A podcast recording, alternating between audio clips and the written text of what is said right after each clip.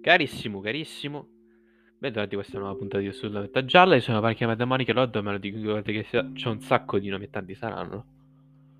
Eh, I nomi, vabbè, li dirò ovviamente più tardi. Sono qui per, piuttosto per darvi un disclaimer. Ovviamente, come il titolo suggerisce, stiamo parlando di università, università del male, vabbè, eh, era un titolo che ho dato io, però per questo si intende eh, diciamo, il danno psicologico che fondamentalmente dà l'università di oggi, eh, i pretesti, cioè non i pretesti, piuttosto quello che eh, fa, quello che porta eh, l'università a, alle persone che la frequentano, giovani che siano, indipendentemente dall'età anche se eh, molti dei, dei, disagi di cui sentiamo parlare ogni giorno, anche nel, fra le varie testate giornalistiche, giornalistiche sì, eh, comunque si tratta per lo più di giovani. Scusate comunque se tiro il naso, adesso sono abbastanza allergiata. Comunque il disclaimer è fondamentalmente questo, che siccome stiamo parlando di questa tematica, probabilmente... Eh, appunto può toccare abbastanza in profondo e può essere, cioè giustamente tocchiamo un argomento con eh, delle argomentazioni comunque sensibili, nel senso che giustamente per quanto riguarda ciò che sentiamo ogni giorno, eh, ovviamente mh, mm, molte persone ne soffrono, soffrono di disturbi psicologici che sono o causati o comunque eh, incrementati per via della frequentazione dell'università, perché l'università eh, di oggi fa così schifo che mette un sacco di pressione psicologica che nei suoi vari aspetti, ecco, fra ansia sociale, depressione, ansia normale, comunque ansia da prestazione comunque eh, mh, cioè, ci forza a, generalmente a isolarci da varie congregazioni sociali di vario tipo, che sia appunto eh, le persone a noi care o altro. Comunque, non vi sto molto a trattenere. Io vi avviso, eh, perché questo episodio tocca degli argomenti un po' delicati, quindi se non vi sentite a vostro agio, insomma, eh, potete anche non ascoltare, siete tranquilli, non voglio, non voglio mica, ecco, causarvi ulteriore disagio, ecco.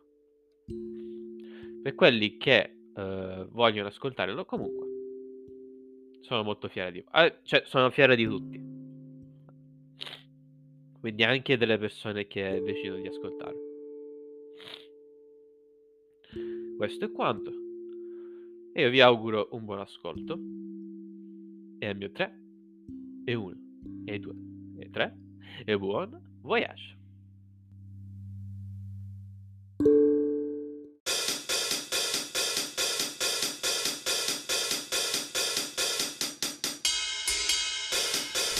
Ehi Angie, ehi Sore, lo sai che giorno è oggi? No, no, No, il giovedì, il giovedì, giovedì, venerdì, sabato, domenica. lunedì, martedì, mercoledì.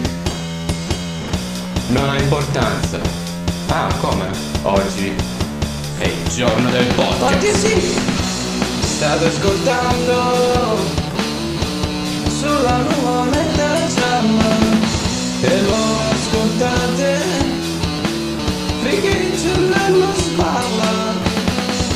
State ascoltando sulla nuvoletta gialla e lo ascoltate finché il cervello sballa.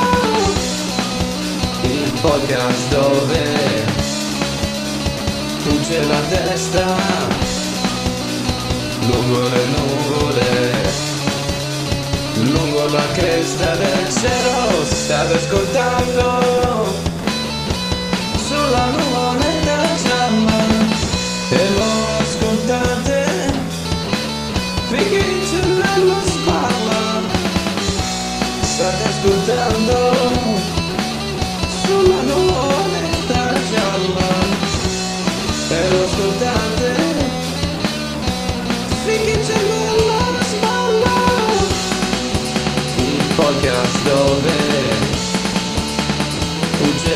testa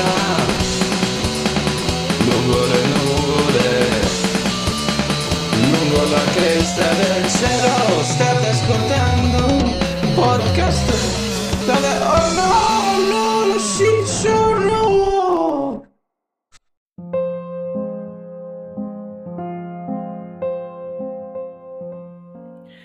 Carissimo, carissimo, bentornati, questa è una nuova puntata di Sulla Netta Gialla. Io sono Panacchiapa de Mario Lord, o di chiunque vogliate che io sia. C'è un sacco di nomi e tanti saranno. Uno di questi è... eh, non saprei, Ezio Greggio. Non è, non è l'argomento di oggi, però... eh, sì, avevo scegliere Ezio Greggio o il Dalai Lama. Per- giusto per rimanere in tema cioè non in tema, giusto per rimanere comunque eh, all'interno dell'attualità. Cioè il tema di oggi si rimane attuale, però eh, giusto per eh, trovarmi un nickname. Comunque ogni, cioè, insomma, ogni episodio lo- eh, me ne trovo uno. Così come quasi ogni episodio mi trovo eh, uno più guest eh, fantastici fantastici. Prima di tutto introduciamo eh, ormai l'abituale capitano Roland, Fujin, Alex. Buongiorno, miei sesquipedali amici. E per la prima volta nella serie del podcast introduciamo la, eh, eh, non, non ha altre introduzioni, semplicemente si chiama Jessica, la mitica. Buongiorno, buongiorno a tutti, grazie, grazie per la meravigliosa intro. Ad una certa ho detto, oddio, parlo, non parlo, non si sa, boh, sai cosa, aspetto, faccio la brava, aspetto prima di far casini, per l'amor del cielo. È stato molto diligente, anzi adesso è il momento di eh, fare casinisti per noi tutti quanti. Il momento di mettere le carte in tavola, signori. Esatto. E a proposito, cioè però alla fine possiamo fare tanto casino noi, quanto, però non mai quanto ne fanno eh, i dirigenti universitari, eccetera. Perché oggi, cioè al momento della registrazione è venerdì eh, 14 aprile, il momento in cui ascolterete questo episodio probabilmente sarà domenica del 23 perché alla fine eh, posso anche registrare anticip- in anticipo gli episodi per poi pubblicarli comunque in orario. Ad ogni modo eh, ad oggi parliamo di eh, università almeno un aspetto particolare dell'università ovvero eh, quello di cui maggiormente eh, ci interessa eh, che interessa la maggior parte delle persone, come è giusto che sia, ovvero gli effetti, eh, oserei dire alle volte i danni psicologici dell'università. L'università, eh, insomma, nel giorno d'oggi, eh, anzi, cioè, dalla notte dei tempi in realtà, eh, notte dei tempi, vabbè, da molto tempo comunque, eh, era nota come un uh, gran uh, mostro cattivo, proprio un boss uh, segreto di un, di un videogioco già abbastanza difficile.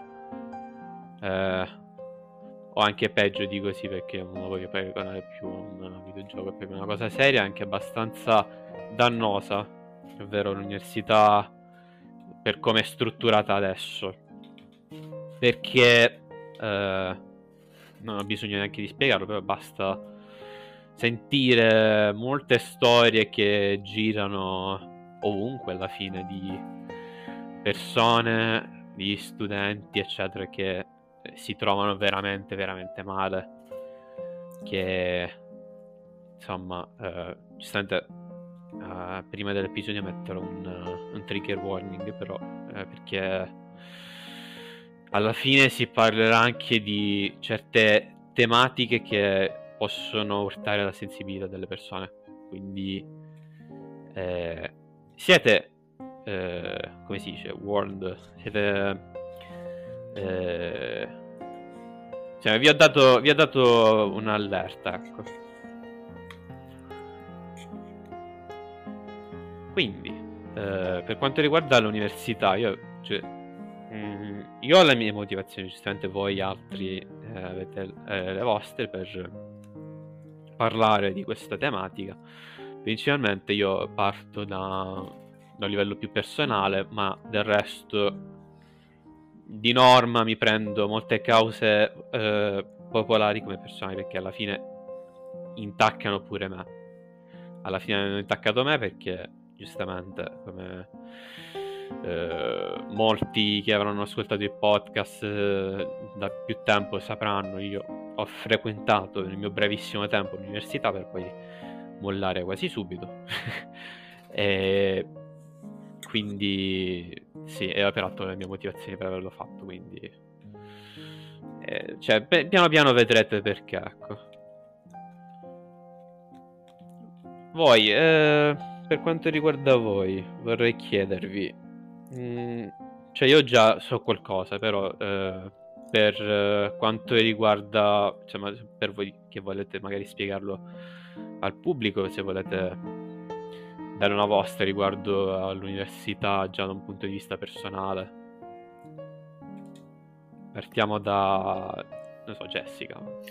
Ok, mi stavo anche per dire se voleva andare a Roland senza nessun problema.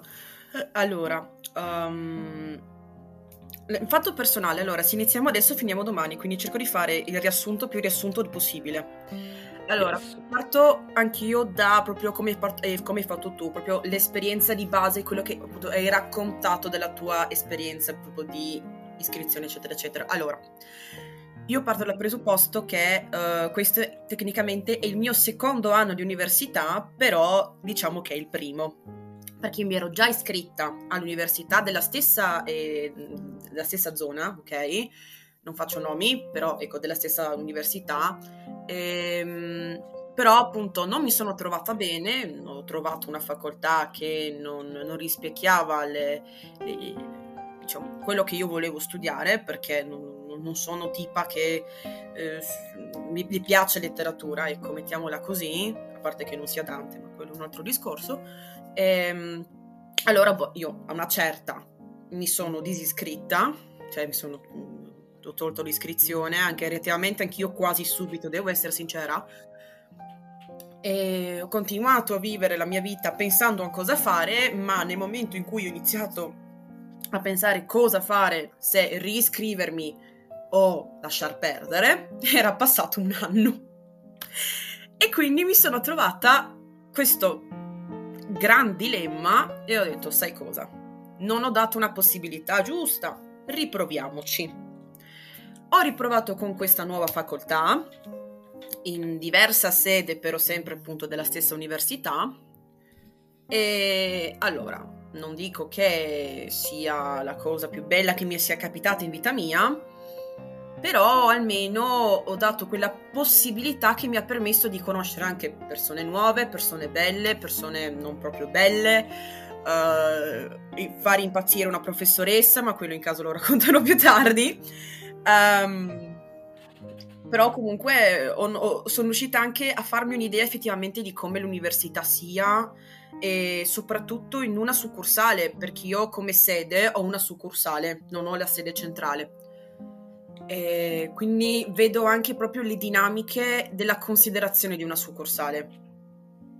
È un po', un po come anche le superiori, cioè veramente una cosa ogni tanto che ti, ti ghiaccia il sangue, proprio ti, ti meraviglia del fatto della poca considerazione che c'è per una struttura Sol- solamente perché è, lon- è, più lontano ed è una cosa un po' più contenuta, ecco, non è a grandi numeri come, la, come diciamo, la sede principale, però Ecco, io ho raccontato un attimino così, volevo anche spingermi oltre, ma non mi sembra giusto, quindi adesso pa- pa- pa- pa- passo la parola, così possiamo tutti raccontare, così mi sto un attimo zitta, scusate.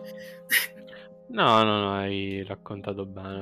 Insomma, sì, generalmente c'è un'esperienza negativa per quanto riguarda l'università.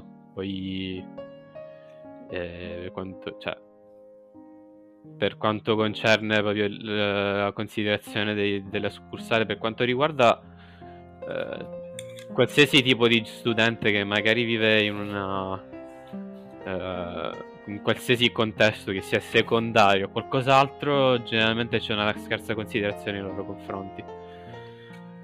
E, e niente, è, è brutta. Se mi parli di come, se- cioè di che è uguale alla succursale, allora, cioè uguale alla- al contesto scolastico, allora io, vabbè, già- ho già come di cosa aspettarmi. Comunque sia, eh, Roland. ah, Io potrei, potrei scrivere un libro su quello che ho fatto dopo il liceo, nel senso che inizialmente non avevo assolutamente intenzione di fare l'università, ma avevo proprio il repellente.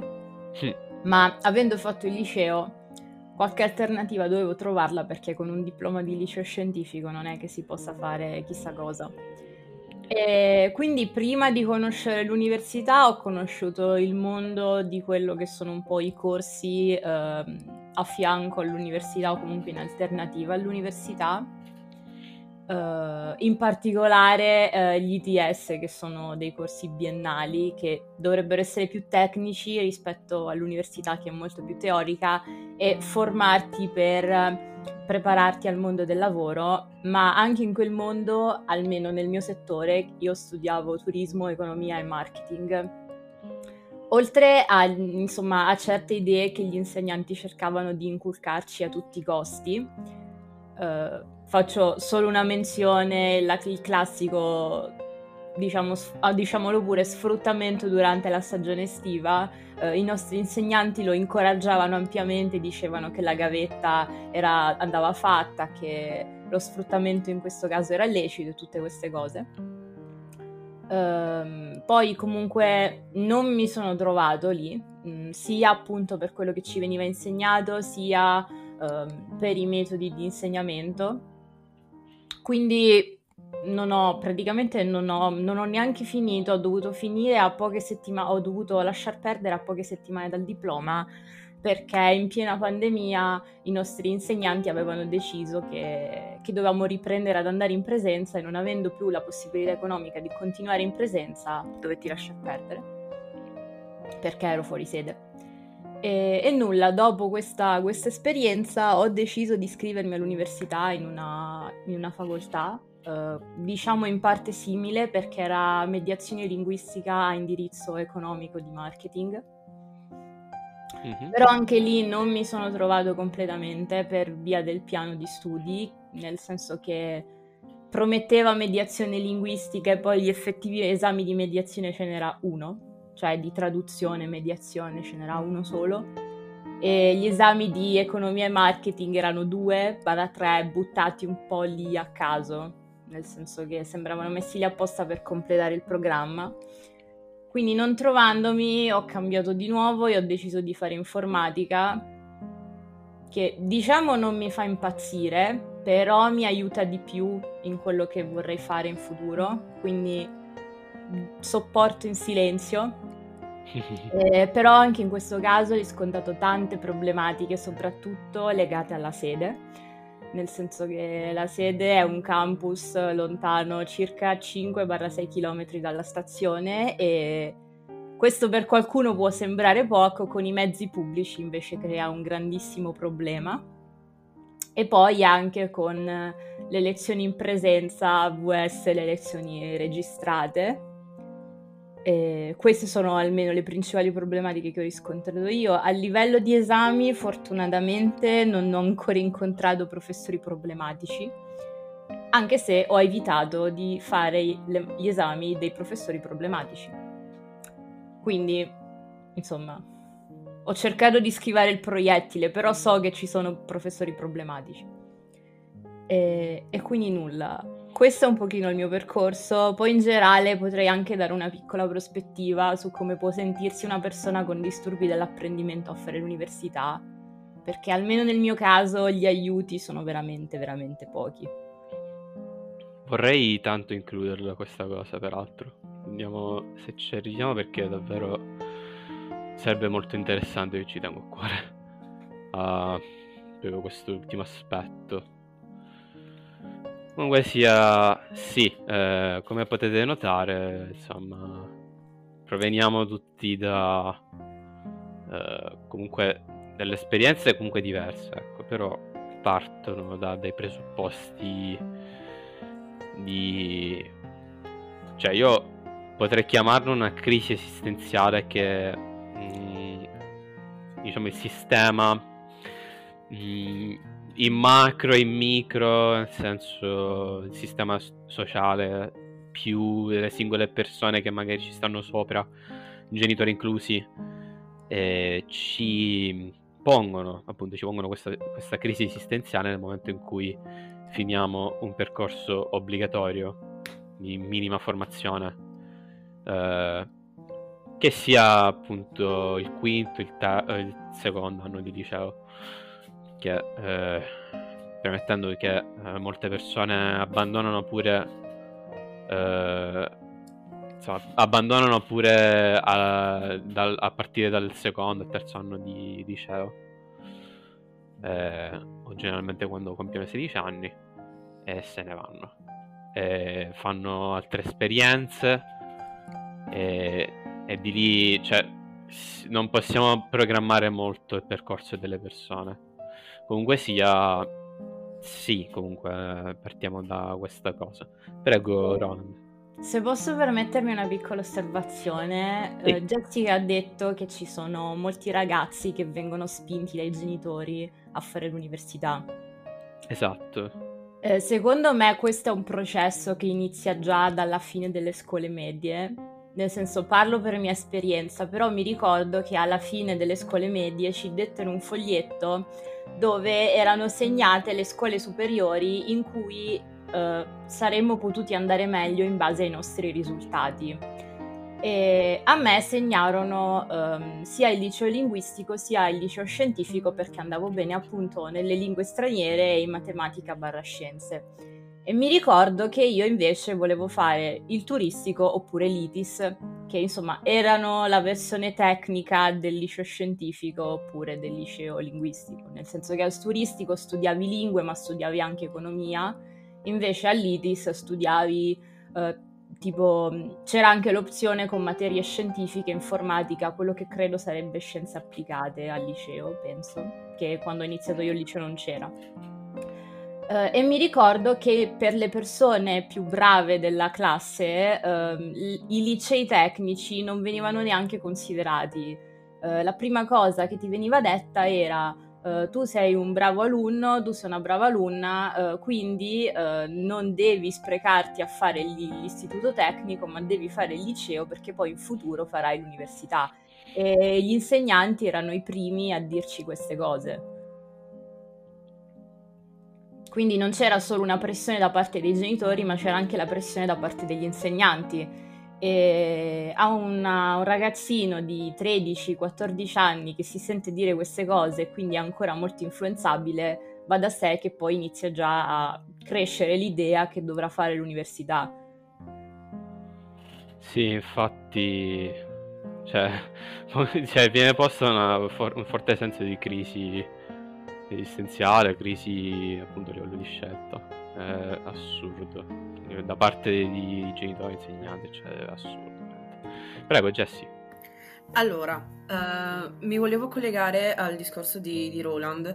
Ehm, che effettivamente allora non mi ricordo questa cosa del foglietto, devo essere sincera, però io mi ricordo che ci avevano dato degli opuscoli proprio delle, mm, delle, degli, degli istituti superiori, questo me lo ricordo.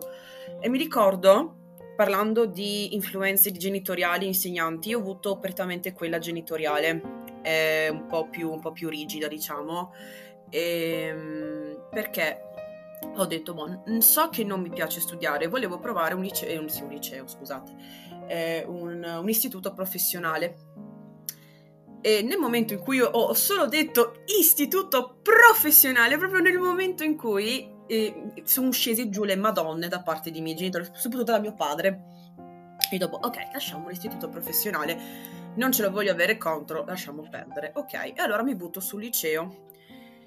E io non scherzo, ok? Ci è voluto più o meno un mese, ok? Prima che io riuscissi a convincere i miei genitori, soprattutto mio padre, a farmi andare al liceo linguistico. Perché i miei genitori, e ripeto sempre, sem- sem- quando dico i miei genitori, prettamente sempre mio padre, faccio, faccio un'allerta spoiler, eh, perché prettamente con lui quello che ha deciso di tutti i miei istituti, amor del cielo. Ehm, appunto, eh, c'era questo, di- questo diverbio tra eh, linguistico e, e classico, scusate, non so cosa ho detto prima, mi dispiace, Ehm, perché? Eh, perché mm, volevano che io avessi una base classica, perché eh, boh, mia madre no, perché anche lei ha fatto istituto professionale, ma era tutta un'altra situazione anche economica. Eh, però mio padre è, diciamo, quella, la parte più, le, più letterata, letterata, scusate, eh, della, della, famiglia, ecco, diciamo, molto più... Ehm, come si può dire, ehm, più istruita, chiamiamola così, un termine un po', eh, un po' antiquato, però sì, la parte un po' più istruita, perché lui ha fatto il liceo e ha fatto l'università, anche se non ha finito l'università, però appunto è arrivato fino appunto all'università, questa bellissima eh, istituzione, non posso dire di cosa. Ehm, e io mi ricordo che eh, ad una certa ero anche in lacrime per eh, per far capire che io liceo classico non, non saremmo mai andati d'accordo, perché già i primi due anni di liceo linguistico si studia latino, ma io non me lo potevo immaginare per cinque anni con anche greco. Cioè, io ero sicura, io ero convinta, e effettivamente è stato così poi, che non, non avrei mai potuto avere la testa per imparare certe determinate lingue, perché so che non erano di mio interesse e se non sono di mio interesse ovviamente non ci sto più di tanto dietro. Boh, fatto sta che sono riuscita a convincere a... i miei genitori a farmi fare il liceo linguistico, tra cui poi al terzo anno, anzi al primo anno mi hanno bocciata eh, perché sentita dire dei professori non ero abbastanza matura per andare in, secondo, nel secondo anno. E questo l'hanno detto proprio in faccia a mia madre, cioè proprio la sua, sua figlia è, è, è, immatura, non può passare al secondo anno di liceo. Quindi per farvi capire quanto effettivamente anche eh, la, il fatto eh, di insegnanti va anche a, a peccare soprattutto a parer mio nelle superiori, perché sono a parer mio proprio il periodo in cui ti devi formare, ci sono cinque anni quindi passi un, una, un grande eh, te- un grande tempo, sì scusate, il mio italiano oggi va a farsi benedire, e comunque passi un, un tempo indeterminato a parer mio, nella, cioè nella tua testa, è un tempo indeterminato. Uh, e qui ti devi anche formare come carattere, come persona. E io ho trovato veramente, almeno dove ero prima, nel, nel, nel primo liceo, perché io dopo ho cambiato, e e finalmente mi ero trovata anche abbastanza bene. Però appunto nel, nel vecchio liceo era una cosa... eravamo considerati pezzi di carne, perché eravamo comunque so, in, eravamo sopra, sovrappopolati, ok? E c'erano troppe classi e troppi alunni, mm, pochi professori. E dopo una certa ci consideravano appunto come, come carne da macello, cioè se tu passavi, bene se non passavi, cavoli tuoi. A me non me ne frega niente. Difatti, ad una certa, eh, mi bocciano il primo anno, mi faccio bocciare il terzo anno per cambiare eh, liceo e, ehm, e, dopodiché, appunto, eh, mi sono trovata bene, ho finito là il, il mio diploma, e, però vedo anche proprio differenze fra i licei linguistici, cioè proprio... Ehm, cioè, un, io ho trovato una differenza quasi abissale tra e comportamenti tra gli studenti, quindi di gruppo, e tra il rapporto tra professore e alunno. Io ho trovato un confronto più umano, possiamo dire così, nel secondo liceo. Cioè, non, c'era, non c'era quella barriera, diciamo, di, di superiorità che in tanti, tante scuole, parliamo in generale adesso, però in tante scuole c- c'è.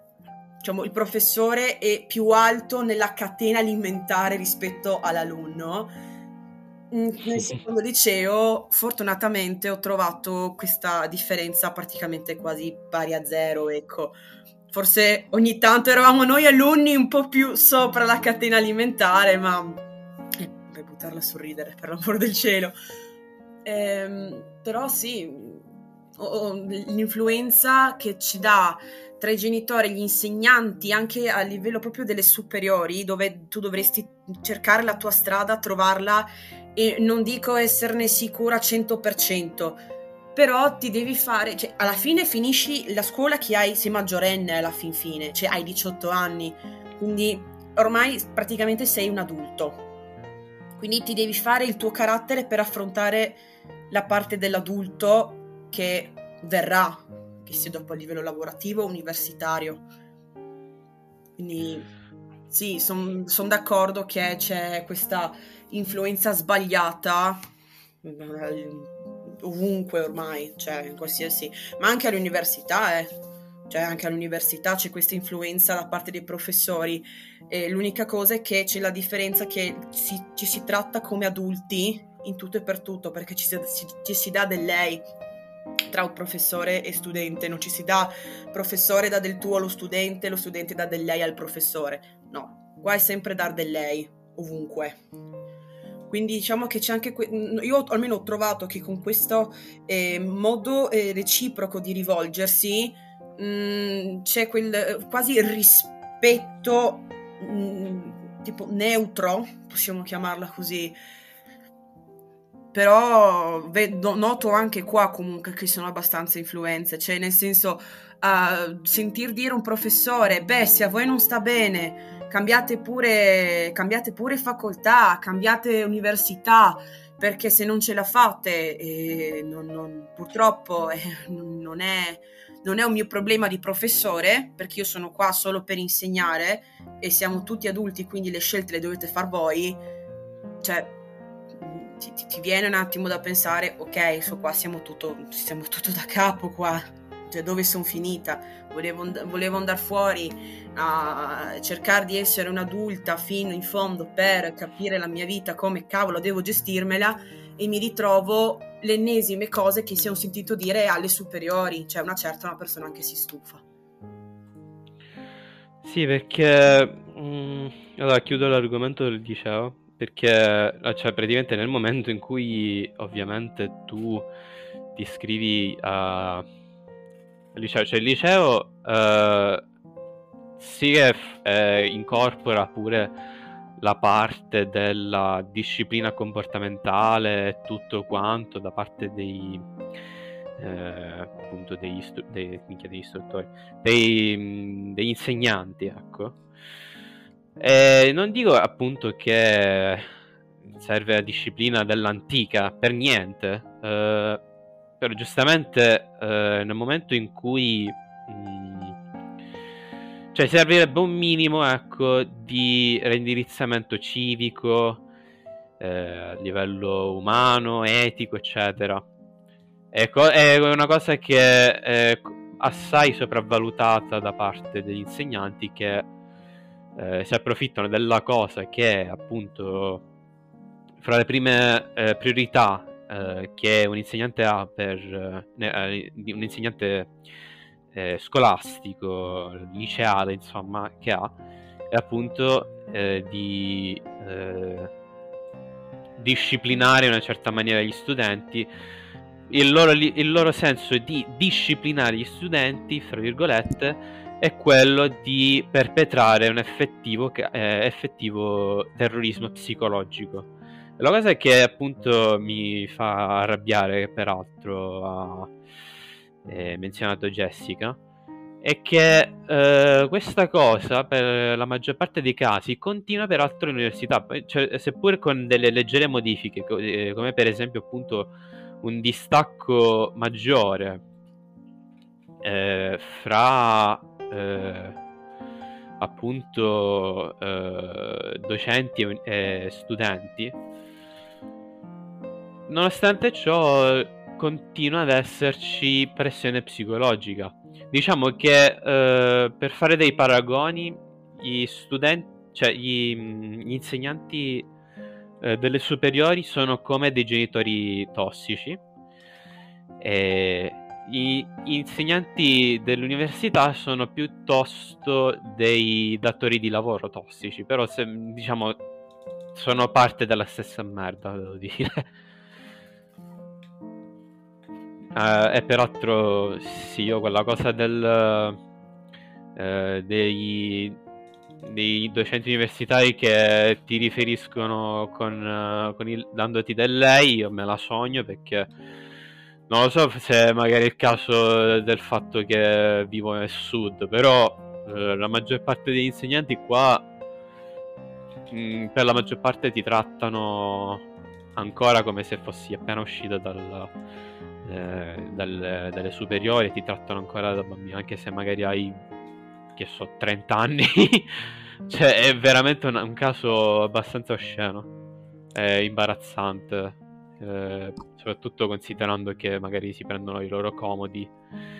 eh, nella- nella nella- nel caso migliore si prendono i loro comodi e per- eh, si prendono dei tuoi spazi personali. Nel caso peggiore ti distruggono ancora di più. Da me invece potrei dire che praticamente è l'opposto, nel senso che a parte qualche professore più anziano, quindi magari sulla sessantina, cinquantina, abbiamo professori molto giovani, eh, il più giovane credo abbia 30 anni e quindi loro ad esempio ci danno del tu, ma vogliono che anche noi gli diamo, gli diamo del tu. Però in quel caso non è più un trattarci come bambini, ma penso che sia più un tentativo di trattarci come, non dico dei pari, ma comunque cercare di far diventare l'ambiente un po' più eh, leggero, se posso dire. Sì, cioè, eh, l'intento ci sta, e voglia. Eh, cioè, sarebbe anche una grande cosa. Diciamo che... mm, però, eh, cioè, io forse personalmente l'avrei fatto in dei modi diversi piuttosto che cambiare magari eh, la configurazione. Beh, c'è questa configurazione qua. Perché eh, alla fine che sia cioè sia che mm, ti riferisci a- al professore con il tuo con il lei e viceversa penso che sia il male minore Eh, Sì, che- sicuramente. eh, infatti C'è proprio il discorso anche del rispetto, di appunto è differente l'appellativo che dai, ma è sempre la questione di rispetto tra due persone, e in questo caso nelle università adulte. rispetto e professionalità devo dire Soprattutto perché dopo comunque si nota, allora a livello anche di, gio- di- di gio- giovinezza del- dell'insegnante, eh, è vero, anche, anche io ho avuto degli insegnanti e forse ancora nel, nel secondo semestre adesso dovrei averne una giovane, non dico eh, iper giovane tipo 30 anni, però sulla quarantina diciamo mh, non sono troppo, eh, non hanno ancora la- la- quella mentalità appunto da sessantenne che magari appunto ha un altro tipo di, di reggimento, chiamiamola così, a livello universitario. Però appunto ho trovato nel, prim- nel mio primo semestre mh, un paio di, beh, una soprattutto, una, una professoressa giovane, e se, noi ci davamo del lei, ma sembrava che ci dassimo del tu, proprio nel- per far capire che mh, appunto ci sono più propensi i professori giovani che ti riescono anche a capire meglio, secondo me. Quindi c'è più quel appunto ehm, c'è quel concetto di rispetto e anche di professionalità a parer mio, perché appunto capiscono quello che stai passando in quel momento. Perché appunto essendo molto giovani rispetto agli altri professori sono più freschi e hanno più memoria, una memoria più fresca riguardo magari anche loro i primi giorni, eccetera, eccetera. Perché appunto, per esempio, sì, effettivamente nel primo semestre io avevo una trentenne, circa trentenne, ok? Su, Mhm. per una, per un, una di, una, un- per delle lezioni, ecco. E si vedeva proprio che lei era una persona eh, propensa a capire lo studente, quindi a cercarlo di mm, indirizzarlo nel modo giusto senza appesantire. Tralasciando le lezioni che anche lei diceva sì lo so le- le- l'argomento è pesante è noioso ne ne rendo conto purtroppo devo farlo. Cioè anche a, a quel livello proprio di, di capire lo studente perché sa che quella cosa può non piacere può essere noiosa può essere pesante.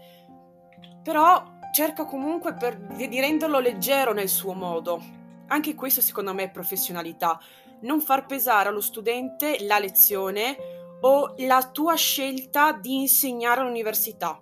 Perché io ho notato questo. Tanti professori fanno pesare in qualche modo, attraverso le lezioni, il, mm, diciamo, il peso dell'insegnamento universitario. Io ho notato questo, dopo io non so se anche nel vostro caso avete, se, se l'avete notato, se c'è stato qualche, qualche episodio, però io questa cosa l'ho notata e mi, mi sono anche abbastanza sorpresa, devo essere sincera. Cioè, non, non me la sarei mai aspettato perché io ho sempre pensato, boh, si sceglie di diventare un, un professore universitario, ok? E, e invece ci sono persone che lo fanno pesare. Non- quindi non capisco perché una scelta di vita dovrebbe, dovrebbe pesare a me. Hai scelto tu questo tipo di vita e ciapa e porta a casa, come si, come si suol dire da me, quindi prendi e portatelo a casa. Anche perché Questo- occupano le poltrone per eh, persone che effettivamente sono molto più competenti di loro. Piccola parentesi. Questo me l'hanno fatto notare, almeno me l'ha fatto notare una ragazza che conosco, che a lei è stato detto mh, che ci sono molti professori, questo le è stato de- riferito da un insegnante che ha scelto questa strada, che mh, non essendo riusciti a fare ricercatori o comunque non essendo riusciti a lavorare nell'ambito di ricerca, sono finiti ad insegnare all'università e, e per questo sono perennemente frustrati per questa situazione, lo fanno pesare sugli studenti e questa cosa l'ho notata anch'io da parte di due miei insegnanti che, che appunto anche loro avrebbero, cioè, avrebbero desiderato, per lo- cioè l'hanno detto loro, di, di fare ricerca e invece sono finiti ad insegnare. E, e quindi, insomma, sfo- cioè, mi ricordano molto certi insegnanti del liceo che ho avuto, che anche loro facevano pesare questa cosa agli studenti perché avrebbero voluto fare altro nella vita e si sfogavano su di noi. Ah sì, anch'io l'ho notato questa cosa alle, alle superiori, io per esempio, perché avevo un professore di storia e filosofia che da quello che mi ricordo io lui avrebbe voluto fare insegnante di università. Quindi ok, non ne voleva fare altro, però voleva insegnare di grado maggiore. E ho notato proprio non il livello che lo rendeva pesante sugli studenti, ma eh, come dire, il fatto del quasi menefreghismo non riguardo gli studenti, riguardo proprio alle sue lezioni. Perché una certa, cioè, mi- io mi ricordo, guardavo questo, questo professore e dicevo, ma questo qua, ma da dove, da che manicomio è uscito? Da quale centro di igiene mentale è uscito? Cioè, lo vedevi, era perso, ad una certa, era perso. Proprio perché si vedeva che magari eh, c'era quei, quei giorni o quel periodo in cui non lo so, vecchi ricordi, i rimorsi di non essere riuscito ad entrare all'università come professore, non aver avuto la cattedra. E diciamo appunto c'erano quei periodi in cui non si vedeva che non c'era quello sprint che magari aveva prima per le, per le lezioni. E dopo appunto io mi ricordo appunto che c'è stato che lui aveva detto questa cosa, non che aveva, eh, o, diciamo, aveva il, come, oddio, come si dice? Il, um, diciamo, il malessere di non essere entrato all'università. Però, però lui ha detto io volevo studiare, il- io volevo essere professore di, di, di cattedra universitaria. Quindi c'era, diciamo, c'è, è lo stesso concetto solo al contrario, anche questo c'è molto di meno, perché è più facile, ehm, come dire, gettare la propria frustrazione su qualcuno piuttosto che retrocederla e, diciamo, me- fare il menefreghista. È molto più facile aggredire piuttosto che starsene buoni. Però ci sono anche sì. casi, ho notato. Soprattutto riconoscendo il proprio privilegio. Che, cioè, riconoscendo, vabbè. Soprattutto, ecco, essendo in una posizione di privilegio, perché giustamente è facile attaccare quando si è in una posizione oggettivamente più alta. Che eh, i, profe- i docenti eh, universitari scolastici che siano eh, detengono rispetto ai loro studenti. Vorrei aggiungere solo una piccola cosa, eh, comunque l'ho menzionata in un eh, episodio precedente, ma il gap generazionale è anch'esso importante, soprattutto per quanto riguarda eh, persone che, deten- che hanno un, un rapporto, diciamo, eh, profession- professionale o istituzionale, burocratico, eh, di in dislivello, ecco. Nel senso, ve la, fa- ve la spiego così, per la maggior parte dei casi è, è appunto c'è un gap generazionale fra, ovviamente, fra docenti e eh, studenti universitari, soprattutto, ovviamente, dato per scontato che, che ci siano anche eh, a livello eh, scolastico, liceale, però anche a livello universitario, accademico, eccetera, talvolta potrebbe essere, per la maggior parte c'è, anzi, eh, un eh, divario generazionale fra docenti e studenti. E questo spesso gioca a eh, nostro svantaggio perché eh, ovviamente, cioè, ovviamente eh, un docente che eh, magari è abbastanza bravo cer- oltre cioè, mh, il minimo sarebbe quello di integrare eh, in, eh, in maniera semplice, giornata acce- accessibile. Eh, le deter- determinate nozioni, gli argomenti della propria facoltà eh, per poi magari eh, strutturare bene eh, gli, gli esami in maniera tale da eh, mh, diciamo in maniera tale da verificare ecco, l'effettiva preparazione dello studente senza per questo sottoporlo a eh, pressione psicologica. Ed è una cosa che ho notato veramente cioè che mh, è proprio impossibile da parte di insegnanti che superano i 50 anni.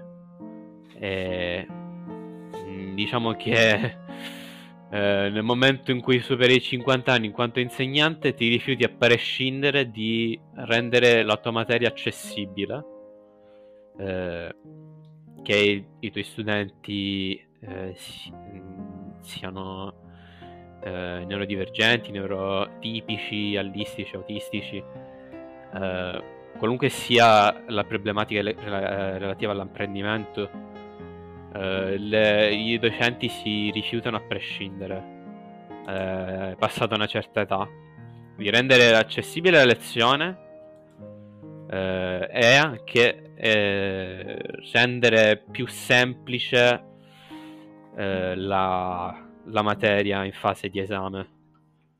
Ed è veramente, veramente straziante. Questo perché, eh, perché ora ve lo chiedo, ve lo dico, perché c'è una cosa che probabilmente ha a che fare, io l'ho spiegato appunto in un episodio precedente in cui si parlava di gap generazionale, era eh, quella mancanza da parte delle generazioni meno giovani di eh, accesso ai nuovi mezzi di comunicazione di massa, oltre alle varie cose come appunto proprio la loro capacità di eh, la loro capacità stessa di apprendimento, di memoria, di concentrazione, di, di espressione, eccetera, ma penso per la maggior parte dei casi è proprio eh, c'è una cosa più importante, la- la- il loro mh, curar male o proprio non curare affatto eh, l'importanza delle nuove informazioni, delle nuove scoperte dei... eh, ma, ma anche stesso de- del modo in cui funzionano i nuovi mezzi di comunicazione di massa che, eh, per carità, eh, ne bastano anche pochi che sono sempre ottimizzati eh, in maniera tale da renderli più accessibili, però nonostante, eh, cioè, nonostante ciò eh, le persone più anziane non riescono ad accedervi. E questo penso si applica anche agli docenti che per esempio si rifiutano di per esempio fare, facendo un esempio banale appunto di rendere accessibili le lezioni per esempio a chi abita lontano dalla sede, chi abita fuori sede, appunto, o per qualsiasi motivo appunto non possono recarsi a, al dipartimento e quindi sono se c'è, se c'è la possibilità sono costretti a eh, seguire in DAD oppure eh, che so appunto di, pre- di, presentare di snellire magari i determinati moduli che vi sono che i moduli universitari che so anche eh, proporre dei metodi alternativi raggiungere in particolare eh, gli studenti con DSA eh, non so se è il termine giusto, studenti con DSA o, o studenti DSA. Mi, cor- mi dovesse correggere un momento. Tecnicamente sarebbe disturbi specifici dell'apprendimento, quindi puoi dire anche con DSA. Ok. Comunque sia, eh, grazie. Comunque sia, eh, sì, eh, per quanto riguarda i, i docenti c'è un altro aspetto eh, potrebbe anche essere proprio quello dell'anzianità. E poi lasciamo stare l'aspetto della gerontocrazia che. Vabbè, quello è un altro paio di maniche. Comunque sia, eh, se volete aggiungere qualcosa in particolare, se no io passerei alla lettura dell'articolo. Uh, io volevo giusto dire una cosa, come hai detto tu, riguardo alle lezioni registrate. Yes. Uh, nel senso che, allora, uh, come ho detto prima, il mio campus sta a qualche chilometro dalla stazione e per raggiungerlo ci vogliono dai 20 ai 40-45 minuti di autobus esagerando con il traffico diventano anche 50. E per chi arriva da altre città, quindi per chi, è, um, per chi fa il pendolare, uh, oltre a beccarsi quei 30-40 minuti di treno, deve anche beccarsi quelli di autobus. E va da sé che molti non riescono a frequentare. Uh, io in primis faccio fatica perché tra il treno, l'autobus e il tempo fra gli spostamenti uh, perdo due ore e mezza circa sui mezzi, se poi devo uscire, oppure a volte devo uscire prima da lezione, a volte perdo il treno e quindi perdo ancora più tempo e via dicendo. E questo tante altre persone come me, io ho anche la fortuna di abitare in una cittadina con la stazione che non è troppo lontana dalla città dell'università, c'è chi viene dalle colline, dall'Appennino e uh, ci mette ancora più tempo, quindi molte persone non frequentano anche per questo motivo, perché il campus è molto poco accessibile.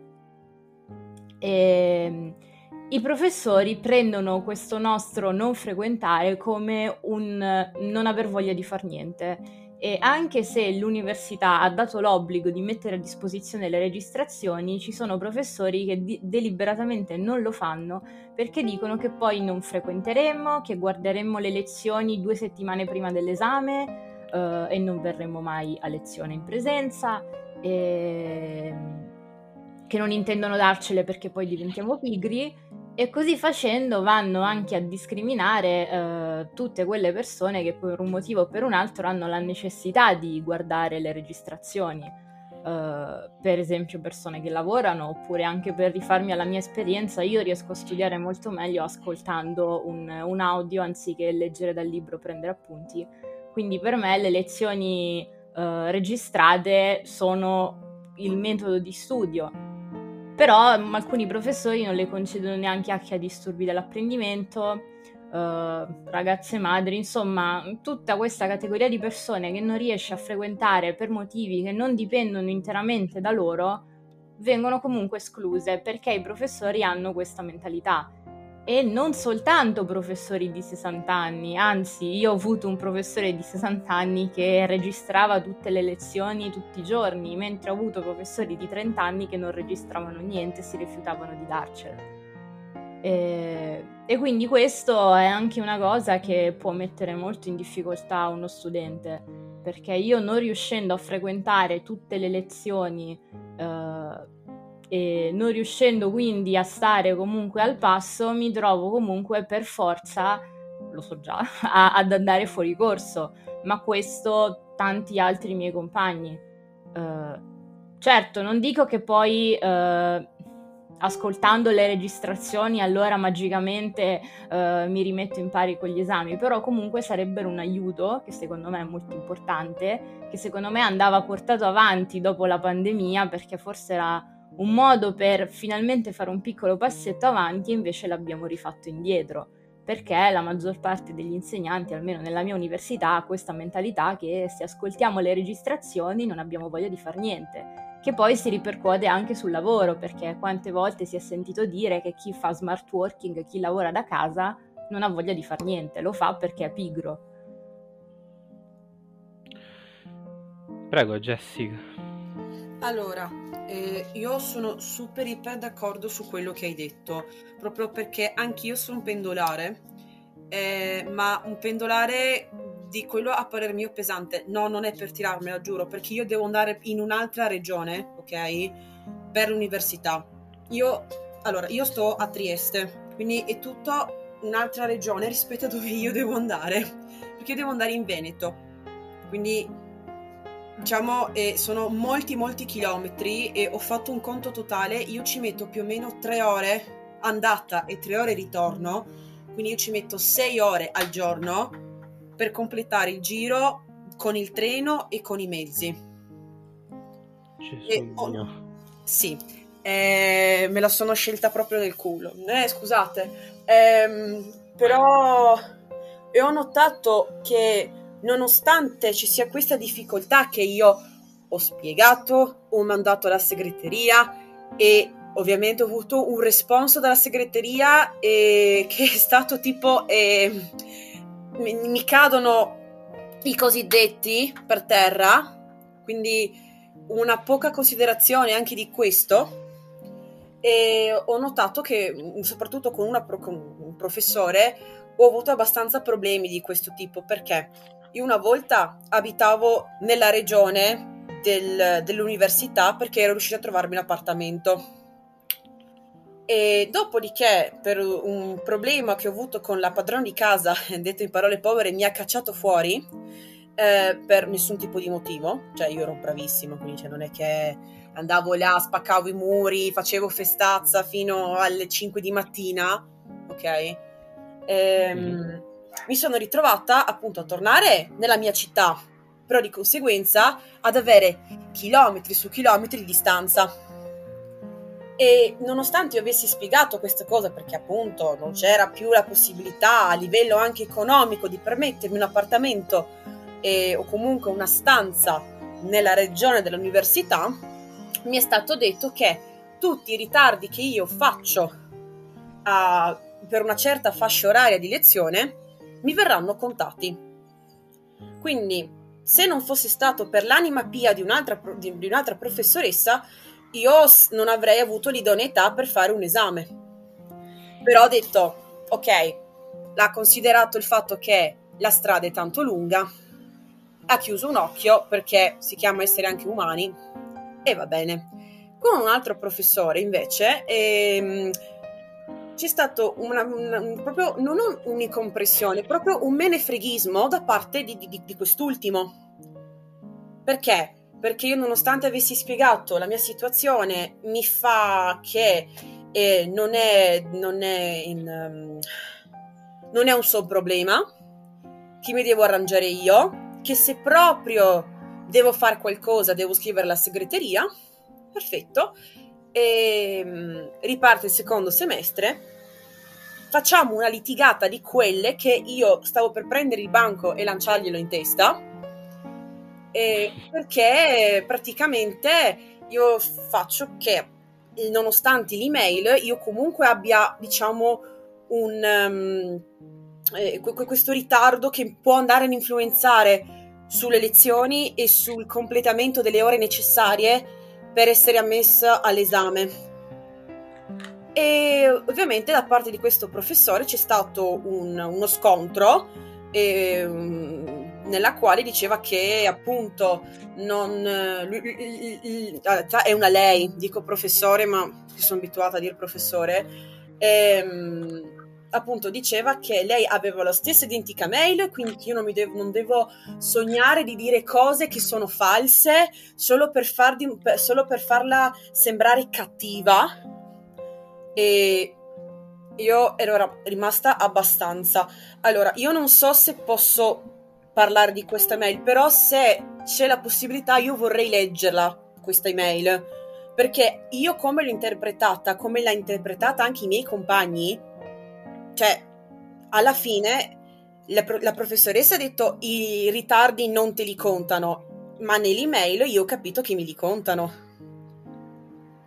Quindi poco, c'è questa eh, poca tolleranza dei pendolari, soprattutto per una, cioè, per una situazione cioè, delicata. Anche la, prof, anche la segreteria mi fa che non hanno mai avuto un caso del genere, è la prima volta che gli capita di che una persona di un'altra regione si faccia ore e ore di strada, quindi che comunque io mi devo svegliare. Allora, per le, entrare alle lezioni delle 8.45, delle quali io entro alle 9 perché i treni sono quel che sono, io mi devo svegliare alle 5 e mezza di mattina. E devo prendere il primo autobus che mi capita alle 6. Se avessi avuto un autobus prima delle 6 avrei dovuto prendere quello. È tipo un massacro. Ma sì, ma un massacro anche a livello mentale e umanitario verso persone che hanno delle difficoltà economiche, sociali o quel che sia. E c'è proprio un. c'è proprio un menefreghismo. Dopo una persona è ovvio che si inizia a disperare. Cioè, io, anch'io, per esempio, ho dovuto saltare delle lezioni perché una certa ero arrivata al culmine. Ho detto: no, oggi non ce la posso fare non riesco ad alzarmi al, per l'ennesima volta alle 5 e mezza di mattina, farmi ore e ore di treno e di autobus e di camminate, quel che sia, perché non ho adesso la mentalità per farlo, non, non sono mentalmente pre- pronta per farlo, almeno non oggi. Cioè mi causa, mi causa un'ansia ogni tanto che non, non so nemmeno io cosa sto facendo della mia vita ad una certa cioè, io mi ritrovo a dire, ma chi me lo fa fare? Dopo mi ricordo chi me lo fa fare, perché ovviamente torniamo al discorso dei genitori, però, cioè, io arrivo a una certa e dico, sai cosa, mollo tutto, mando, non so se si può dire parolacce, quindi dico la, la frase un po' più carina, eh, mando a quel paese tutto quanto e tutti quanti, non me ne frega più niente, sono arrivata al culmine della mia sopportazione. Perché è stressante, dà ansia, è stressante, non, non, non, c'è, non, c'è, collaborazione. L'unica collaborazione che io fortunatamente trovo è tra i miei compagni e meno male, perché se io effettivamente non avessi avuto anche questo, eh, questo, questo feeling con alcuni miei compagni, perché ovviamente non si può tutti, ovviamente, ma è impossibile, eh, veramente ero sola ad affrontare tutto questo e una persona può avere tutta la volontà e il coraggio e tutta la voglia di fare, ma una certa si ritrova proprio svuotato, cioè vuoto. Io di fatti... A volte sembra anche un... Sì, prego. Mm? No, no, prego, prego. No, no, no, volevo solo aggiungere appunto che eh, anche su questo secondo me si potrebbe migliorare come istituzione nel senso di essere un po' più clementi, perché io non so se possiamo avere le lezioni registrate, so che noi possiamo registrarle non con tutti, però nel senso eh, noi abbiamo comunque, almeno la mia facoltà, ha le lezioni obbligatorie, quindi io per forza devo, devo, devo presentarmi in presenza proprio, quindi neanche in DAD, che sarebbe anche più comodo, ma per tanti studenti ho notato questa cosa, e, e invece no, la frequenza obbligatoria in presenza, quindi veramente anche là proprio un ostacolo grande e grosso che, di, che Dio la mandi. Tutto questo soltanto perché Boh, cioè per un capriccio che hanno dei professori, perché io lo chiamo così, un capriccio, non ha nessun'altra base di fondo abbastanza sensata, nessuna difficoltà che magari provano loro, è proprio un capriccio misero del cazzo. Sì. Cioè, io, io mi ricordo di un, di un nostro insegnante che fortunatamente l'anno prossimo se ne andrà, quindi io non intendo dare l'esame con questo individuo.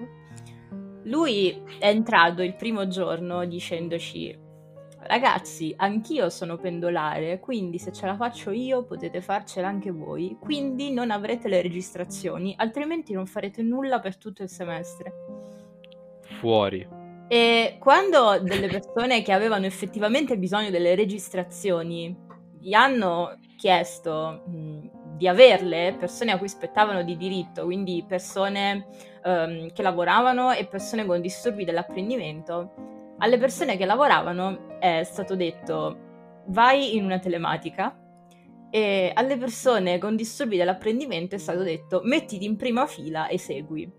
Cioè, io, persona con problemi di attenzione, la mia vita sarà sicuramente cambiata se mi metto in prima fila. Sicuramente riuscirò a non distrarmi. Ma sì, proprio come se fosse la. come se si mangiasse mm, il, pane, caffè latte, cioè una cosa normalissima. Ma, ma, ma, ma, io veramente, io sentire queste cose, veramente mi, mi, mi, Ma posso dirla? Posso, per favore, posso dirla sta parolaccia, per favore? Tutte quelle che vuoi. Mi cadono i coglioni. Cioè, proprio mi si frantumano, ma hanno. Cioè, veramente un, un, un diciamo, la scuola che diventa non obbligatoria perché lo fai per scelta, diventa forse il tuo peggior incubo. Ma io ho scelto di intraprendere una strada perché sono partita con l'idea, perché ci sono anche stereotipi posi- più, più, più, positivi che negativi, quindi ti invogliano, dopo ti ritrovi, ti trovi l'inculata, per l'amor del cielo. Però io parto con che bello, vado a fare l'università e so, con la mia scelta perché voglio intraprendere degli studi specifici, perché è la mia passione e ti ritrovi professori che ti vengono contro e che ti fanno ricredere su tutto quello che pensavi, sia a livello universitario e sia a livello delle tue passioni. Cioè ti spengono, la, cioè, ti spengono sta fiamma che avevi dentro di voglia di imparare, di conoscere il, diciamo, il mondo eh, a, a, di un'altra prospettiva e ti ritrovi con un ferro rovente nel culo. Sì, ecco, un'altra cosa che mi viene in mente parlando di questo è che io molto molto raramente ho incontrato insegnanti che mi abbiano fatto appassionare a qualcosa. Mi ricordo solo un episodio di una professoressa di quando frequentavo mediazione linguistica. Uh, io odio la letteratura, cioè non dico tutta, tutta, tutta, ma ho sempre avuto questo astio verso la letteratura italiana che non so neanche da dove venga. È iniziata quando ero alle medie, non me ne voglia chi ama la letteratura italiana ma non mi ha mai preso, cioè non mi ha mai fatto appassionare così tanto. Sono sempre stato più diretto verso la letteratura inglese. E, e con questa professoressa dovevo dare l'esame di letteratura italiana e già fin dall'inizio io andai, cioè andai in realtà ero a casa perché era la, la piena pandemia. Uh, iniziai ad ascoltare le sue lezioni con la voglia sotto i piedi perché trattava argomenti che comunque non mi interessavano. E niente, lei, la sua modalità d'esame e in generale il modo in cui ne parlava lei, specifico la modalità d'esame era appunto un, un saggio in cui dovevamo parlare dell'argomento che lei insegnava rapportato alle cose che ci piacevano oppure ai media che ci appassionavano. Uh, per fare un esempio, lei trattò anche, oltre alla letteratura italiana, trattò anche uh, vari aspetti di Shakespeare uh, e ci disse magari di ritrovare nei film, canzoni, serie moderne delle cose che ci ricordassero per esempio Shakespeare. E, e, già la modalità d'esame che comunque mi piacque tantissimo, il suo modo di insegnare la materia mi ha fatto appassionare a delle cose che io prima di, prima di fa- studiare letteratura italiana con lei non avrei mai immaginato mi potessero piacere. Tra l'altro il nickname che ho messo adesso, ovvero Roland, è semplicemente un riferimento all'Orlando Furioso, a cui lei ha, fatto, ha iniziato a farmi appassionare grazie alla sua materia.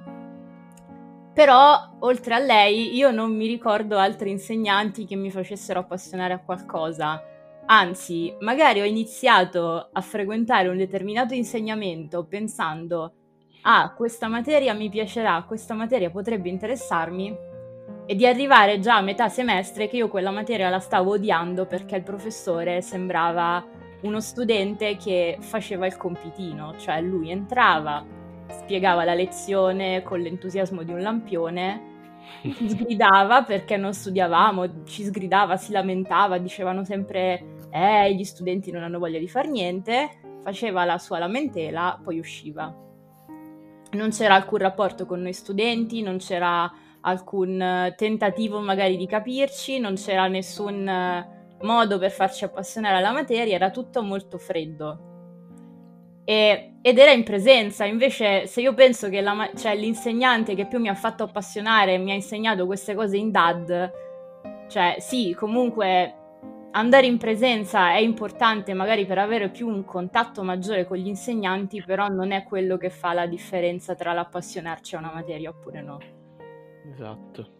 Sì, comprendo, anche perché io dico due, due esempi, per esempio, allora, eh, io non frequento solitamente le lezioni non obbligatorie, ma perché approfitto per tornare prima a casa, perché comunque devo farmi tante ore di strada eh, però a, a, parlare dei miei compagni, adesso noi abbiamo una sola lezione non obbligatoria e tutti mi hanno confermato, almeno tutte quelle della mia cerchia, mi hanno confermato che la, questa lezione non obbligatoria è forse la più bella, anche perché il professore è giovane, sa spiegare bene ed è una persona simpatica.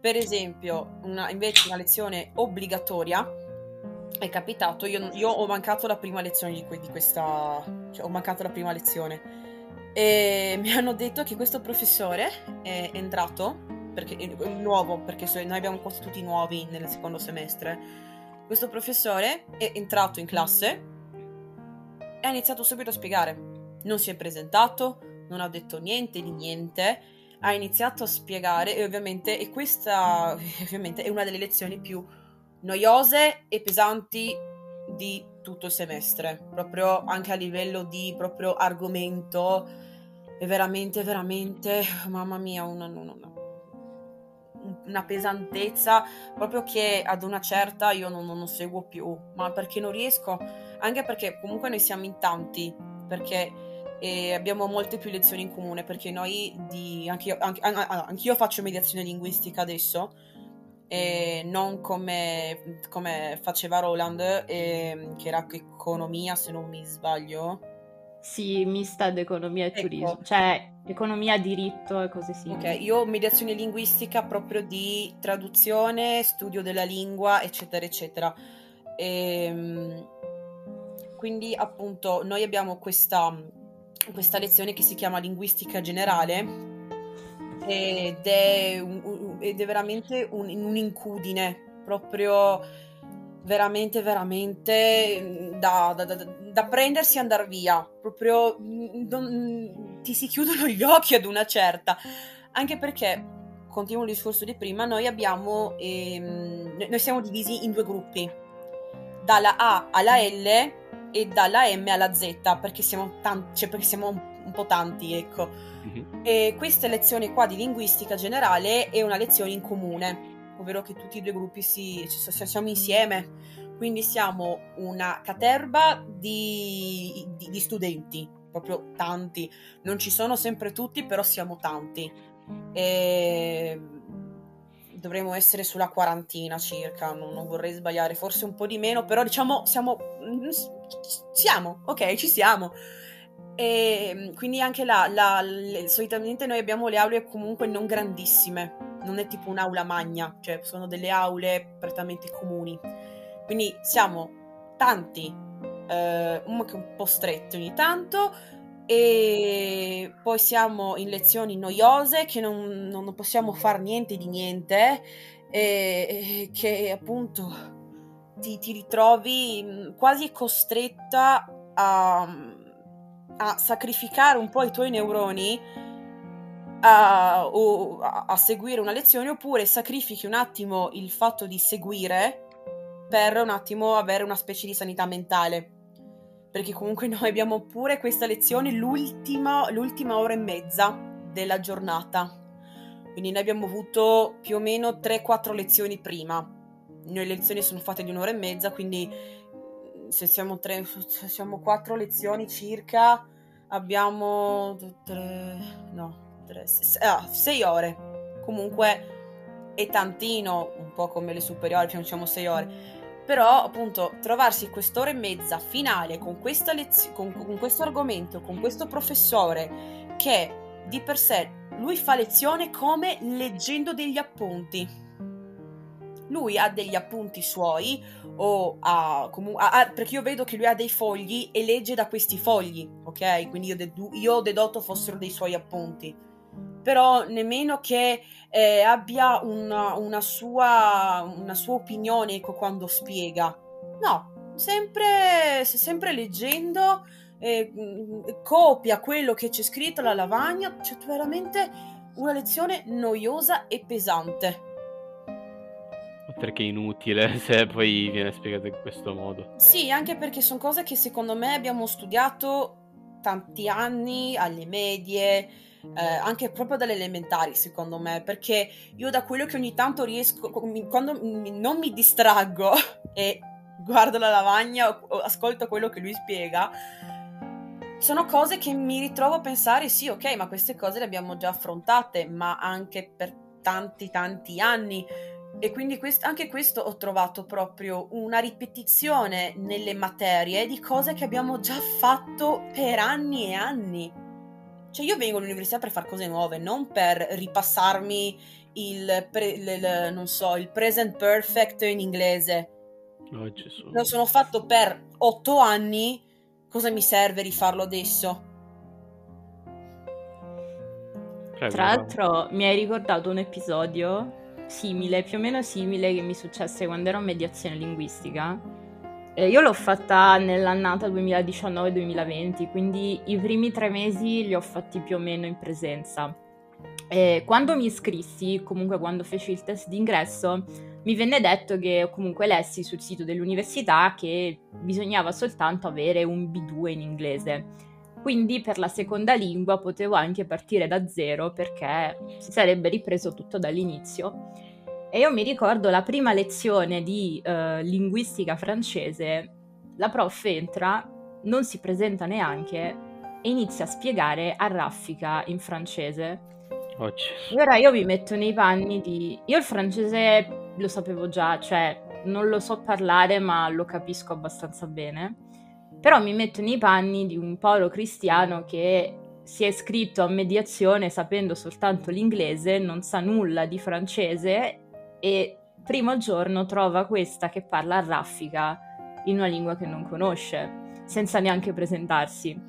E già da quel poco che ho avuto modo di studiare, linguistica francese non era una materia piacevole. E quindi mi piacerà ancora meno se tu insegnante entri, non metti neanche una piccola parte umana presentandoti e poi inizi subito a parlare in francese. Cioè, innanzitutto non capisco niente. E punto secondo, mi fai odiare una materia più di quanto mi sia già antipatica di suo. Sì, sì, ti capisco. Io stessa cosa col portoghese. Perché io studio in, in spagnolo, inglese e portoghese. E mi ricordo che le lezioni, siamo, abbiamo, siamo partiti con le lezioni, lei ha iniziato subito a spiegare in portoghese. Ok, bene o male qualcosa la capivo per via dello spagnolo. Però, cioè, veramente non che la professoressa sia anzi è molto simpatica cioè veramente una persona molto alla mano però ti, ti ritrovi a perdere interesse per appunto una materia soprattutto di lingua mm, se non hai una base di per sé o comunque una spiegazione della tua lingua madre che ti aiuta a capire bene la transizione tra le varie lingue. Perché se io non sapessi appunto il francese e una persona mi inizia a parlare in francese, io lo guardo e dico sì, ma che cazzo stai dicendo? Cioè, Google Traduttore vieni a me perché se io non, so, non so la lingua è inutile che mi parli in quella determinata appunto lingua. Non ti capisco e spreco tempo. Ma poi secondo me si crea anche una sorta di approccio traumatico, nel senso che sì. prima di fare lo scientifico ho fatto due anni di linguistico e per dire, la nostra prof di francese aveva iniziato gradualmente da pronomi, ehm, poi verbo essere avere, insomma le cose classiche che si fanno e un po' complice anche il fatto che l'avevo studiato alle medie, me lo ricordo tuttora, almeno appunto le, le basi per capirlo. Invece di terza lingua facevamo tedesco e la nostra prof di tedesco iniziò a insegnare tedesco proprio come fece questa prof di linguistica francese, parlando in tedesco e iniziando già da dei testi in tedesco. E io in quei due anni che ho fatto di tedesco non mi sono mai ricordato assolutamente niente perché avendo iniziato con davanti un testo lunghissimo e la prof che, inizia- che parlava in tedesco, il- la mia testa si rifiutava di assimilare queste cose. No, Oh non mio capisco. Dio. Sì, sono proprio delle realtà in cui, su- secondo me, sono questi proprio gli esempi, le realtà che non vengono raccontate dall'università. Viene sempre raccontato una, una facciata eh, positiva, oppure quella negativa viene, vi- ne viene parlata, viene, diciamo, eh, messa, scoperta, cioè viene scoperta, ma viene sempre mm, vista in modo su- quasi superficiale. Ho notato questa cosa, perché io quando parlo delle mie problematiche, non so, ai miei amici, ai miei genitori, che parlo di cose magari, boh, non dico che siano super impo- importanti, però sono dei disagi. Vedo proprio che vengono anche a smi- sminuire questa cosa. Ma mm, io comunque dico sempre, ognuno la prende come vuole, ognuno ha il suo percorso e lo prende in modo molto soggettivo. Però se una persona ti viene a raccontare delle cose, delle lamentele personali, di sfogo o comunque parlando della situazione universitaria in cui si trova, io direi di ascol- star zitti e ascoltare, perché se, se una persona lo dice vuol dire che effettivamente c'è qualcosa che cioè, c'è- vale la pena ascoltare. O comunque cercare di mettersi nei panni dell'altra persona, perché poi eh, sentiamo tanto dei fatti di cronaca che riguardano studenti universitari e viene sempre da pensare a quali sono poi le cause che possano spingere degli studenti a fare certi gesti. Nel senso che quindi molto spesso ci può essere alla base sia la società che comunque ti mette delle pressioni eh, per raggiungere determinati traguardi in, in determinati tempi, eh, sia anche avere vicino persone che non ascoltano, che non cercano di comprendere, nel senso che prima, ad esempio, che a me diagnosticassero di avere disturbi d'attenzione e di apprendimento, e mi- magari mi lamentavo di sentire di avere più difficoltà rispetto agli altri o comunque di avere di metterci più tempo a fare determinate cose, qualsiasi obiezione provassi a fare mi veniva sempre sminuita da professori, da, da genitori, da familiari e non c'era mai qualcuno che potesse almeno provare a capirmi un minimo. E, e immancabilmente io mi sentivo sempre più indietro rispetto agli altri perché non riuscivo a stare al passo e avevo sempre questo pensiero fisso che quando magari avrei compiuto, che so, 27-28 anni, tutti i miei coetanei starebbero già lavorando mentre io ancora magari stavo all'università. E per me, tipo, quel pensiero era un grande difetto. Mm, Sì. Ora, ora che ho tipo una diagnosi, almeno i genitori comunque se ne sono stati un po' zitti. Però comunque società, professori, no. No, ma quello devi aspettare più o meno una manna dal cielo prima che... Sta- stai sicuro, sta cosa, prima che venga effettivamente capita, dai- dagli interessati, penso che boh, o, o allora, o non succederà mai, o succederà quando non servirà più. Io comunque dico che secondo me questo argomento che stiamo affrontando ora sia anche un po' collegato con l'articolo che dovremmo leggere, perché prima ho dato una letta veloce e siamo proprio dentro l'articolo che voleva che prima introdurre. Voleva interferire scusami te l'ho, te l'ho un attimo spoilerato perdonami però mi è venuto proprio in mente adesso perché appunto prima davo una letta e, e appunto mi sono ricordata proprio che questi argomenti qua sono anche dentro l'articolo quindi Sì, sì, ma anzi potremmo anche, soprattutto dato il tempo, potremmo anche omettere eh, la lettura, anche perché, cioè, a parte l'articolo è abbastanza denso, ma comunque molte delle cose che di cui abbiamo discusso sono anche qui presenti, come dicevi tu. Comunque sia, eh, finisco comunque parlando in personale perché eh, in tutto questo mh, sì, c'è una difficoltà enorme, eh, per esempio che ho vissuto io prima. Eh, può, es- per- può essere per eh, le lezioni, può essere per gli esami, può essere in generale per l'aspetto dell'apprendimento che magari presenta una difficoltà, può essere per, eh, non saprei, comunque tutte le esperienze traumatiche che ho accumulato, che mi hanno portato comunque a, a vivere con abbastanza stress. Vuoi un sacco di varianti, comunque anche la pressione sociale, in micro e macro che ho vissuto.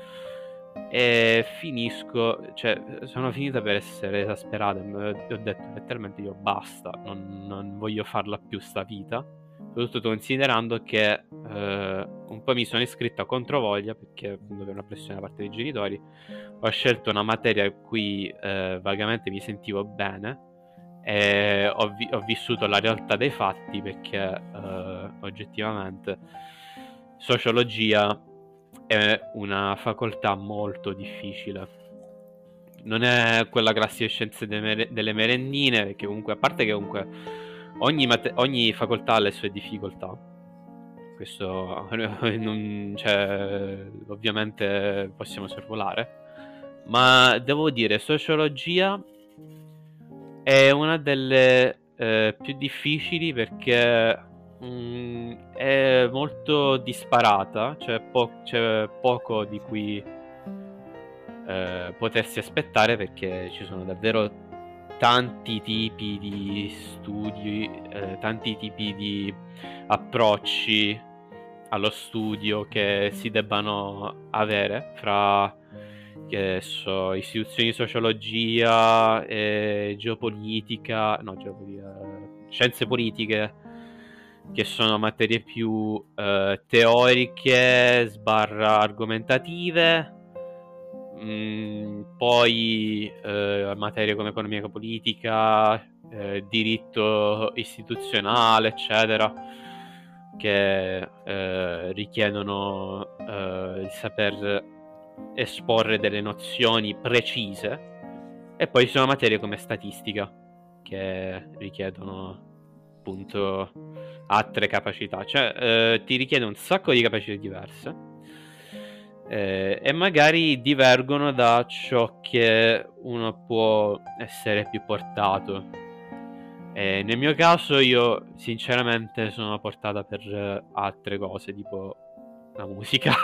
cioè, se mai dovessi riprendere gli studi, partirei da zero proprio con uh, il conservatorio. È cose che probabilmente non farò perché uh, uno ancora devo cercare di eh, recidere uh, molte delle radici che, eh, che ho che mi limitano dal potermi esprimere al massimo potenziale eh, a livello di apprendimento, a livello di espressione e tutto.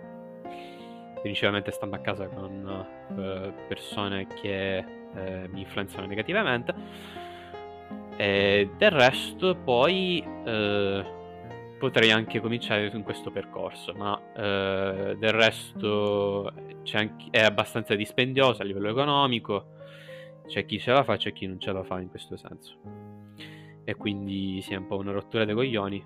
Eh, quindi, eh, cioè, poi considerando che tutto questo perché, eh, cioè, allora, in parte ho la passione per il conservatorio, però sinceramente la, la, metto, la metto, da parte perché mh, mm, vorrei intraprendere soltanto se la, eh, reputo necess- lo reputo necessario.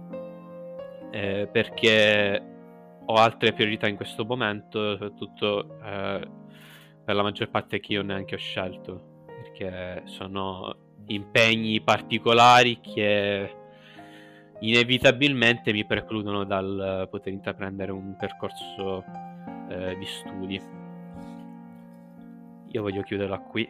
Eh, semplicemente l'articolo mh, mm, è per metà cronaca e per metà comunque facendo il punto della situazione di, dell'Università del Male che qui viviamo oggi, che non è un tanto per dire, è proprio eh, un vero caso di eh, come dicevamo prima, pressione psicologica che va a livelli oltremondani perché letteralmente eh, spinge gli studenti al, al ma- alla deriva della, proprio della salute mentale oltre che fisica.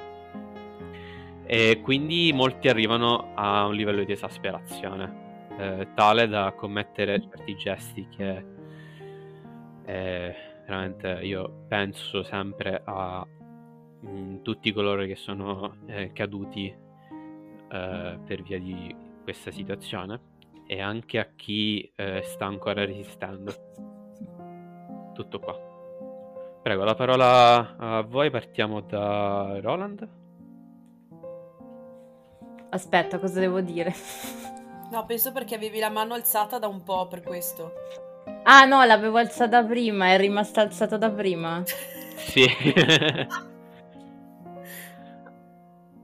allora, se posso allora dico anch'io un paio di cose. Ehm, allora, io noto molto che, riprendiamo un attimo, proprio veloce, c'è poca, eh, poca importanza a, livello anche emotivo degli studenti. Difatti, un attimo, ri, prendendo un eh, una piccola parte dell'articolo che mh, mm, c'è bisogno di un aiuto psicologico, è vero, cioè è verissima questa cosa, soprattutto perché io cercando, e so che avevano messo per l'altro anno il, il bonus psicologo, ho notato che quest'anno non l'hanno messo, dopo non so se dopo l'hanno messo ma non ho visto io, però mm, io ho cercato, cos'era il periodo di febbraio, poteva essere. Ho cercato il bonus per 2023 e non l'ho trovato. appunto, io non so se lo vogliono rimettere o meno. Però è una cosa che aiuterebbe un sacco, soprattutto gli studenti universitari. No, no, non, parlo, non, toglio niente, non tolgo niente anche quelli delle superiori. Però, dato che comunque un, il percorso universitario è di per sé comunque una bella batosta, ci vorrebbe un bel aiuto e soprattutto cioè, ok, c'è il bonus, paghi di meno, va benissimo. Però secondo me se un bonus per studenti dovrebbe essere gratuito, proprio per dar meno rogne allo studente stesso che già deve pensare a, a, alle lezioni, alle sessioni, e, eccetera, eccetera. Almeno che abbia un, un pensiero in meno anche riguardo ai costi, perché comunque già di per sé l'università costa soprattutto chi fa pendolare o chi è fuori sede. Ci sono dei costi superiori all'iscrizione dell'università. Quindi cioè, dovrebbe essere un aiuto non economico, ma un aiuto volontario, nel senso mh, mm, comunque ci sono persone che stanno studiando per poi avere un lavoro che permetterà all'econ- all'economia italiana di, cioè, di andare avanti, no? Quindi per cioè, dare una mano io non vedo quale sia il problema, ecco. Cioè se ci fosse io sinceramente lo userei perché mm, veramente ogni tanto mi trovo a dire boh adesso basta, cioè veramente non ce la faccio più. Mm, cioè, le- le crisi di nervi che vengono. Poi sicuramente in sessione de- de- estiva che ce l'hanno messo tipo l'altro giorno, ci hanno tirato fuori le sessioni estive, a me viene già da piangere, perché noi tipo abbiamo sei esami da dare in un mese. Quindi ero tipo, "Mhm, ok, va bene, mi sa che qual- molti li farò a settembre. Ehm, però, appunto, è, un- è un aiuto che serve, che non deve essere sottovalutato. Non è una cosa che viene messa lì e dopo non viene usata. Uff, verrà- verrebbe usata e come? Per togliersi quel peso che, mm, che crea disagio nella propria vita.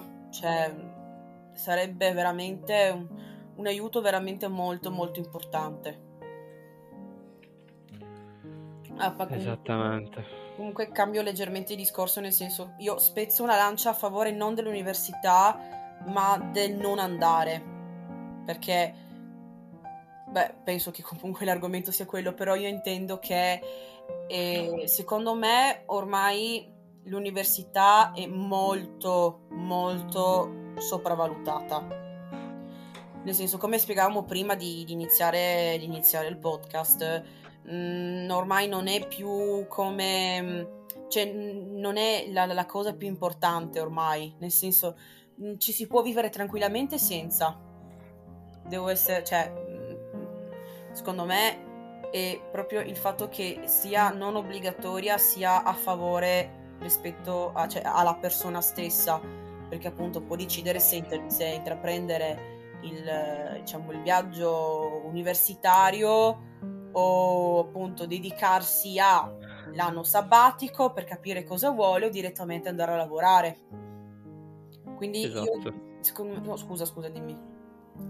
No, no, eh, cioè, concor- mi trovi d'accordo comunque.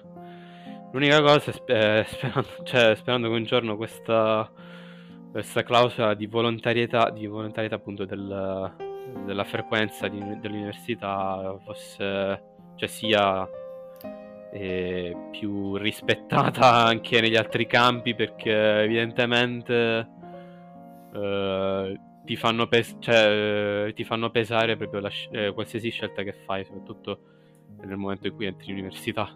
Ma anche più flessibile, dico io. Sì, hai voglia. Comunque sia, eh, abbiamo parlato estensivamente di comunque degli aspetti importanti eh, per quanto riguarda l'università, l'argomento Università del Male.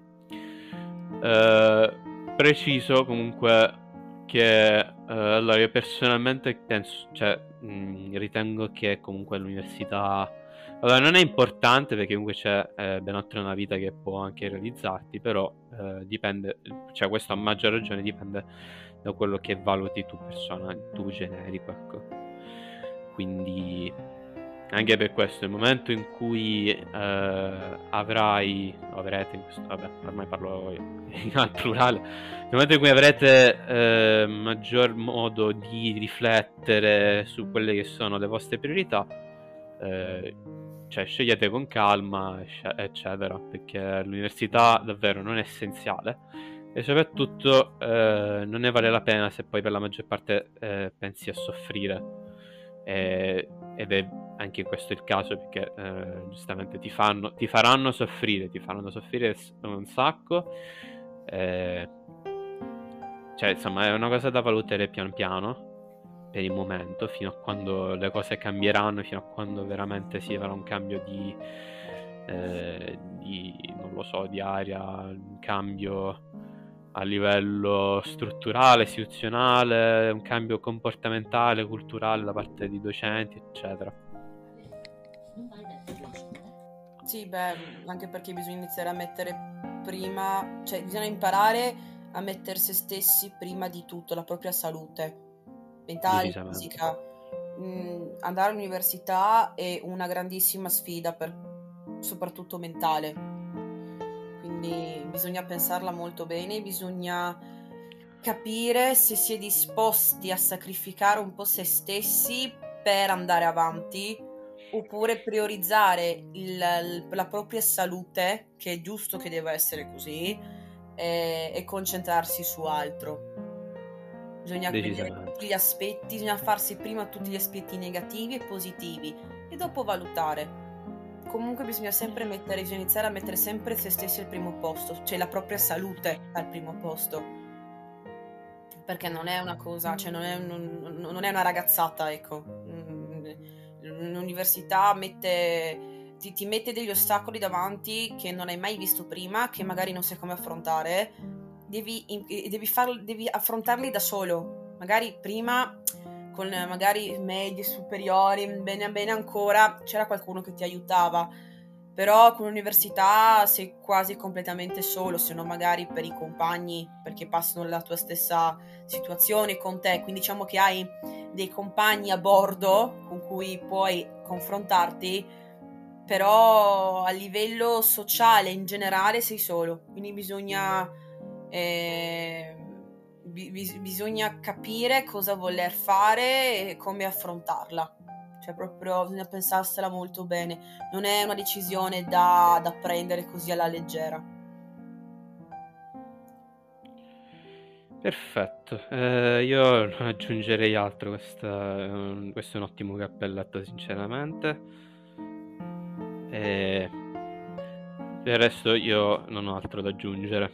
Mm, cioè, per qualsiasi cosa nella vita la scelta mm, deve essere eh, appunto sindacata e quindi, eh, cioè parlando della scelta volontaria, e quindi basta. Sinceramente, eh, se volete frequentate l'università, se no eh, fa niente. Veramente, cioè, andiamo nella, normali- nella normalità. Comunque sia, adesso chiudiamo, Mm, non abbiamo altro da aggiungere.